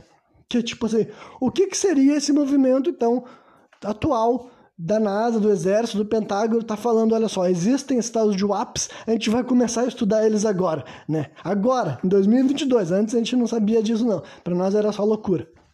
Mas daí, basicamente seria para eles assim, de uma maneira aí também homeopática, mas reproduzindo o que a mídia já fez um bastante, bastante, bastante tempo de uma maneira assim uh, livre e sem responsabilidade alguma, eles começaram a fazer isso de uma maneira até científica, sabe? Que na minha opinião seria alienar as pessoas para possibilidades de que o passado só pode nos mostrar o espaço sideral e o passado só pode nos levar para o espaço sideral e de maneira física. Então vamos tentar explicar, botar os pingos nos is, que eu quis dizer com essa minha definição. É basicamente eles irem reforçando, sabe, reintroduzindo a ideia nas pessoas de que existe sim vida inteligente em outros planetas, e quando eu digo isso daí, é vida inteligente da nossa forma, sabe? Não vem com esses papos aí dos caras que tentam fugir dessa pergunta falando de bactéria, sei lá, e seres unicelulares que vêm, vivem em algum lugar do. Não, nada disso. Falando assim de uma forma de vida bem elaborada, bem complexa, equivalente, se não semelhante à nossa, tá ligado? Então, assim, eu acho que eles podem começar a reintroduzir isso daí para várias pessoas que já estavam, tipo assim, peraí, eu já estava completamente assim alienado para a ideia de que poderia existir ah, vida fora do planeta, sabe? E como eu disse pra vocês, ah, Renan, mas tu não acredita em ET encarnado? Sim, eu não acredito em ET encarnado, mas daí, cara, a minha concepção cosmológica não, não tem nada a ver com ser alienado com a realidade, né? Na minha forma de enxergar o mundo, né? Na minha forma de enxergar o mundo. Não tem como ser alienado usando tua própria visão, né, como base. Aí fica fácil. Né? Mas o que eu quero dizer, então, que o, o, que difere a minha concepção dessas outras pessoas é que não é que eu penso assim, ah, não existe vida em outro planeta porque, sabe, nada mais importa, só a Terra importa, só porque, ou porque só Deus quis fazer aqui, ou porque Deus não existe e a vida aqui é só um acaso, tá ligado? Eu não acredito nenhuma dessas duas versões. Então, para mim, sim, tipo, pode existir vida minuciosamente calculada em outros planetas, inclusive de formas que eu não consigo compreender, porque, né, foi o trabalho de Deus e não o meu trabalho, sabe? Só que Uh, e basicamente eu acredito sim, digamos assim, eu tenho certeza que existe isso que eu acabei de falar, sabe? Entre aspas. Tenho certeza que existe isso. Só que, né, eu não sou obcecado pela ideia de que nós vamos encontrar esses seres de maneira física, sabe? Eu não sou obcecado com a ideia de que uma nave deles veio para cá e continua vindo e tem vindo já faz milhares de anos, e eu também não sou obcecado com a ideia de que nós vamos fazer um foguete e atravessar a galáxia, encontrar os outros ETs aí e ficar, uh, sabe? Não, não é isso não que eu acredito, sabe? Só que agora, tem gente que só achava que só tinha vida aqui na Terra, e daí com esse movimento da NASA, ele pode começar a pensar, hum, será que existe vida inteligente em outros planetas? Será que existe foguete? Será que existe nave? E daí, eu acho que daí com essas divulgações, sabe? Nada alarmistas, singelas, que eles fizeram, sabe? Solta imagens e falam, não temos como dizer o que, que é. Aí, algum tempo depois, eles vêm dizer: olha, vamos mudar de OVNI para WAPS. Aí, daqui a alguns dois, três anos, eles podem soltar mais do mesmo, tá ligado? Mais do mesmo. Até porque, assim, cara, supondo que a mídia norte-americana e o entretenimento norte-americano não é completamente a parte do governo, tipo assim, que existe influência do governo na hora de criar os próprios produtos e entretenimento deles, e talvez exista, afinal, o objetivo do governo é lucrar, sabe? A gente já pode ver que já faz século, sabe? Já faz um século que o governo norte-americano tem alimentado na cabeça do próprio norte-americano, sabe? Nem vou falar do resto do mundo, mas o resto do mundo pode seguir o movimento. Mas o governo norte-americano foi criando na cabeça do morador de lá esse imaginário do ET, sabe? A contragosto, digamos assim, sabe? Tinha aqueles que queriam muito acreditar e eles sempre iam achar que os Estados Unidos estava negando, negando, negando, mentindo, mentindo, mentindo, ocultando, ocultando, ocultando, porque tinha algo mais ali e eles não queriam falar, não queriam divulgar, não queriam vir a público. E ao mesmo tempo que até as pessoas que não queriam acreditar em nada, eles ficavam tipo assim, eles tinham como base o fato de que o próprio governo ficava falando: não, não, isso daí é maluco, vocês são uns doidos conspiracionistas. Ao mesmo tempo que eles falavam isso, não paravam de continuar tendo razões para se especular. Desde as bases militares secretas, até tecnologias, até os caras que apareciam dizendo que eram ex-funcionários de bases como a Área 51. Isso para não falar, né, toda uma agenda hollywoodiana. E quando eu digo hollywoodiana, cara, eu nem vou dizer assim que os caras, eles eram assim, eles foram infiltrados, sabe? Porque a inteligência norte-americana obrigou as pessoas a escrever sobre o espaço. Não, mas eu quero dizer que as coisas que fizeram, cara, basicamente começou a surgir toda essa história assim de Star Wars, e antes do Star Wars, na versão quadrinho, como é que é mesmo aquele que o cara aquele que eu já vi até o filme, Flash Gordon, sabe? Todos esses quadrinhos surgiram por causa do caso do Roswell e outros casos de alienígena começou a sair. Então, isso que eu tô falando para vocês, ó. O governo começou a encobrir, entre aspas, ou até fabricar, aí pode ser os dois lados, tá ligado? Ou era o governo encobrindo, ou ele fabricando casos que ia gerar razão para as pessoas ficarem intrigadas. Ele começou a alimentar essa ideia no subconsciente, mesmo através da negação, sabe? Mesmo através do dizendo assim, não tem nada para ver aqui. Aí nasceu o quadrinho. Aí a partir do quadrinho, cara, foi para tudo quanto é lugar. Foi, virou filme, virou série, virou jogo, virou jogo, virou jogo de novo. Não, mas o que eu quero dizer, quer dizer jogo de videogame, jogo de tabuleiro, sabe? Desenho animado, animação, cara, não importa. Depois daquilo lá, cara, os Estados Unidos foi cada vez mais Tipo, tanto é que é amplamente aceito, não importa se tu acredita ou não acredita de ET. Tu sabe mais ou menos o que estão falando. Tu consegue imaginar um rosto, tu consegue imaginar uma nave, tu consegue imaginar tecnologia, tu consegue imaginar ETs do bem e ETs do mal já, porque já infectou a humanidade. Tipo assim, como eu disse para vocês aqui, nos programas que eu gosto de falar sobre o passado histórico, sabe? Hoje em dia, cada vez mais eu rompo com essa noção de alienígena do passado, porque é outra coisa totalmente influenciada, não necessariamente pelo governo norte-americano, mas a mídia norte-americana, cara. Tu não, vocês não, cara, já faz décadas e décadas, sabe? Por exemplo, o History Channel. History Channel faz mais conteúdo sobre alienígena do que praticamente história, tá ligado? Eles ganham mais dinheiro falando sobre especulações de tecnologia de seres que vieram de outro planeta do que tentar especular que, olha, quem sabe quem fazia essas coisas fodas eram os seres humanos, entendeu? Chegou um, um, um ponto que a, a nossa realidade está tão distorcida, na minha opinião, sabe? Está tão distorcida do que é a história da humanidade, o que são as capacidades dos seres humanos, os conhecimentos deles, o que eles eram capazes de desempenhar, que é mais difícil tu tentar argumentar que o ser humano que viveu no planeta Terra e fez as coisas extraordinárias era um ser brilhante, sabe, com capacidades cognitivas e talvez até físicas, talvez até sensoriais, muito além do ser humano médio de hoje em dia, por causa do mundo que eles viviam, da realidade que eles tinham, da cultura, da alimentação, enfim, de várias coisas que faziam com que essas pessoas fossem demasiadamente assim eficazes, eficientes do que eles faziam, sabe? Isso daí é, muito, é visto como muito mais absurdo, sabe? Tu sugerir que alguém que viveu no planeta Terra há dois mil anos, dois mil e quinhentos anos, não era um ser primitivo, não era um ser burro, não era um ser com pouca articulação, sabe? Era um ser dotado de conhecimento, de tipo de, de sabedoria mesmo, sabe? Que eles conseguiam fazer de maneira prática coisas que nós compreendemos só na teoria, sabe? Eles conseguiram fazer supostamente com menos tecnologia, com menos informação, com menos tudo do que nós, entre aspas, sabe? Porque a gente assume que eles não tinham nossas ferramentas, a gente assume que eles não tinham nossa tecnologia, eles, a gente assume que eles não tinham sistemas de ensino que talvez fossem tão eficientes, sabe? distribuição de informação tão precisa quanto nossa. Só que ainda assim esse povo que a gente gosta de imaginar como menos desenvolvido, sabe, o nosso passado, da onde que a gente veio, não do, inferior a onde que a gente está agora, até essas pessoas ainda assim que fizeram, tipo, deixaram registros que a gente olha e fica, caralho, isso aqui é impressionante, para muita gente é muito mais fácil acreditar que aquilo, aquela coisa impressionante ali foi deixada por um ET, por alguém que veio numa nave de outro planeta, desceu aqui, liderou, governou, comandou, fez avanços e tudo mais, e depois desapareceu. É muito mais fácil para muita gente acreditar nessa história do que acreditar que essas pessoas simplesmente eram fodas, sabe? Essas pessoas simplesmente eram brabona. E quando eu digo assim, simplesmente, eu não quero nem reduzir. Eu, que, eu gostaria de compreender, sabe? Eu gostaria mesmo de entender na prática como é que várias dessas coisas que a gente considera impressionantes foram feitas, sabe? Como que foi feita na prática? Era na mão, era esculpindo com os dedos mesmo, com os dedos ou com alguma espécie de ferramenta que a gente conhece, ou que saca uma ferramenta que a gente nem imagina que os caras utilizavam para fazer várias coisas, sabe? Então, tem tudo isso daí, Dali. Tem tudo isso daí. Então, essa daí para mim seria a versão mais sombria dos fatos, sabe? Seria a NASA entrando numa linha de desinformação que já é assim. Sabe? Mais uma vez, não é que assim, ah, todo mundo que tá criando um filme sobre ET quer emborrecer a humanidade. Não é isso, tá ligado?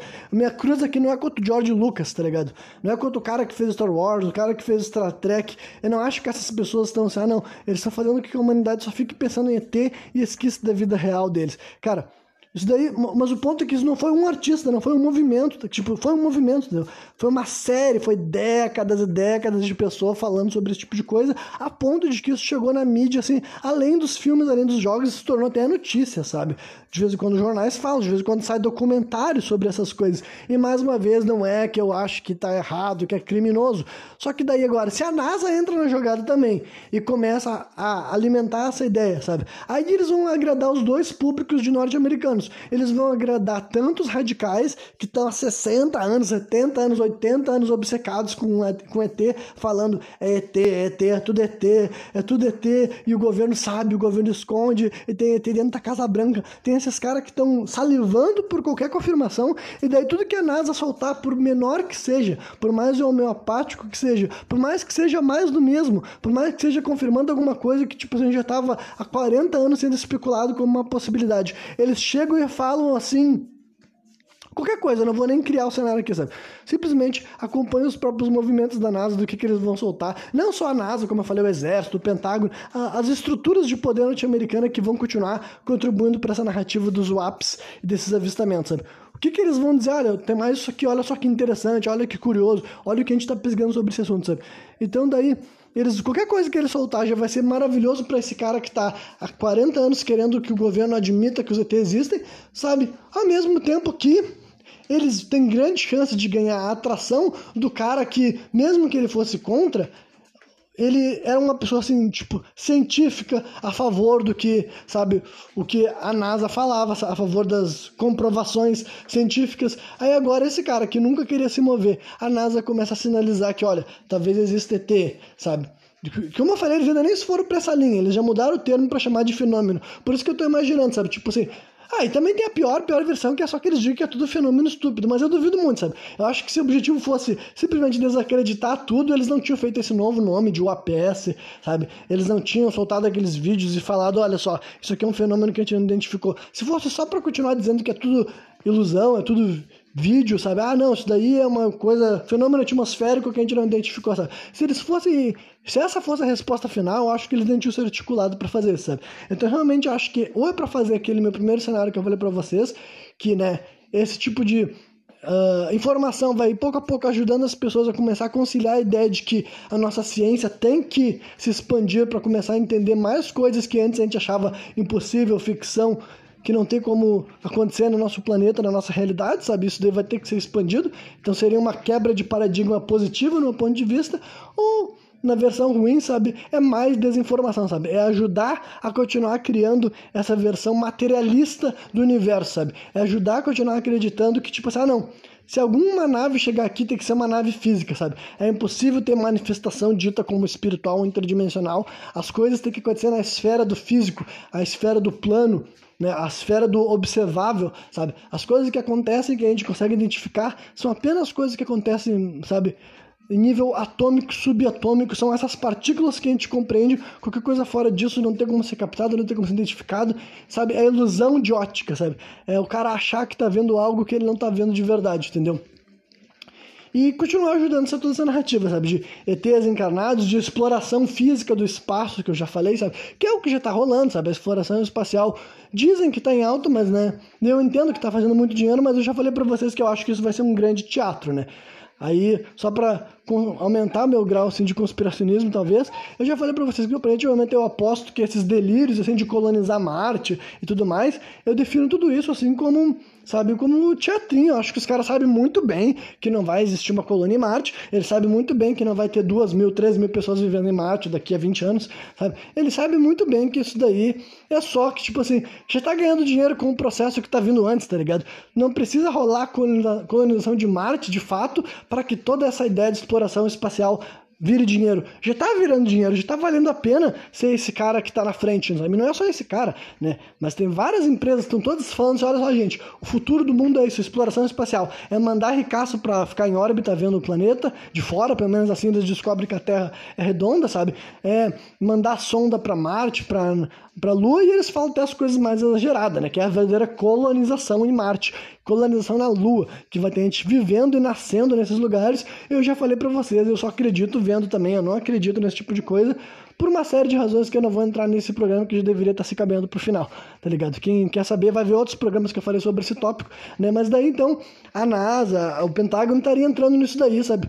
Tudo para continuar essa campanha de desinformação que está rolando há mais de 100 anos já, sabe? E agora tem uma nova razão, uma nova razão mais comercial, mais agressiva, mais palpável de dinheiro, sabe? E daí agora, se eles começam a começar a alimentar a ideia das pessoas de que se o cara se o cara ir pro espaço, tem chance dele encontrar uma nave alienígena, tá ligado? Imagina o quanto que isso não vai atiçar as lubrigas de um monte de gente, tá ligado? Imagina se pouco a pouco a NASA começa a dizer para as pessoas assim, então, gente, olha, talvez se tu ir para o espaço sideral, ou tu é um milionário que paga para ir para o espaço, ou até que essas coisas barateiem, sabe? Não digo que vai se tornar barato, barato, barato, mas, né, digamos que se eu quero fazer com que o turismo espacial se torne mais atraente, para mim parece que uma das maneiras mais óbvias de atrair gente para querer para o espaço é tu começar a criar na ideia das pessoas de que se tu for para o espaço, talvez tu enxergue um ET, tá ligado? Eu acho que essa daí é uma das coisas que faria com que muita gente que no presente momento pensa assim, ah, foda-se o espaço sideral, sabe? Se tu começa assim que é uma espécie assim, de Jurassic Park, só que em vez de tu ver dinossauro, tu vai ver seres alienígenas, sabe? E realmente acho que isso daí pode ser o tipo de coisa que mudaria por completo essa história de gente não querer viver no espaço, mas pelo menos dar uma voltinha, tá ligado? Então, realmente eu acho que essa daí pode ser a versão não ideal de por que, que tá havendo essa articulação, porque é, é realmente uma tentativa de potencializar, sabe? E validar, inclusive, essa narrativa que, para mim, nesse presente momento eu não compactuo, sabe? Que é dos alienígenas físicos, alienígenas encarnados e da exploração física, materialista do universo, sabe? Que é o nosso o jeito certo de explorar a galáxia e o universo como um todo é a gente sair daqui fisicamente com foguetes, com naves, o nosso corpo ir até os lugares e chegando nesses lugares nós vamos poder fazer extrativismo e esse extrativismo de alguma maneira configura como uma evolução, desenvolvimento da espécie, tá ligado? Então, no presente momento, não é assim que eu enxergo o mundo, não é assim que eu enxergo essa realidade, não. Mas enfim, ah, eu confesso que eu teria muitas outras coisas para falar. Na realidade, eu separei já outro tópico que deveria ter sido abordado nesse programa, que é o conceito de esfera de Dyson. É por essa razão que eu falei de frequências eletromagnéticas e que eu até também falei sobre essa questão de éter, sabe? E mudança nos paradigmas científicos, por exemplo. Só que como que esse programa já está chegando a uma hora e meia e eu vendo quanto que eu já falei até agora, sem ter entrado de cabeça nesse tópico, eu sei que assim que eu mencionar esse assunto de esfera de Dyson, eu sei até onde que eu quero chegar com ele, sabe? É melhor eu simplesmente deixar isso aqui como um gancho para o próximo programa, né? Então saibam que assistir esse programa até aqui definitivamente não foi perda de tempo. Esse aqui vai ser um daqueles programas que eu vou ter que direcionar o público que não ouviu Sabe, o público que for ouvir o próximo programa e não ter ouvido esse, eu vou ter que direcionar ouvir esse aqui, porque honestamente, sabe, o próximo programa sem contexto vai ter tudo a ver com esse daqui, sabe? Tipo, não tudo a ver, sabe? Alguns contextos, alguns alguns tópicos eu já encerrei neste programa aqui, como por exemplo a música, como por exemplo a parte da Wikipedia e até a parte dos WAPs. Eu acho que isso não será trazido de volta no próximo programa, não. Só que várias outras coisas que eu falei no meio dessas explicações, principalmente essa história de frequências eletromagnéticas e toda aquela hora que eu comecei a falar do Tesla e as divergências uh, de concepção, basicamente, né, que ele tinha com vários outros cientistas da época que eram contemporâneos a ele. Tudo isso vai me deixar desembocando nessa história de esfera de Dyson, né? Que é um. Já vou deixar aqui quem quiser pesquisar para saber do que, que eu vou falar, para quem nunca tinha ouvido falar disso sabe? É desse assunto que eu vou falar. Só que né, eu vou aproveitar, eu vou usar ele como um ponto de partida para desenvolver uma série de outros conceitos, uma série de outros pensamentos muito mais doidos, né? Muito mais assim a minha cara tudo mais, para quem tá acostumado aqui com esse programa. Mas é isso aí. Quem me viu até o final, espero que tenha curtido. E qualquer dia eu tô de volta novamente, trazendo mais um programa sem contexto.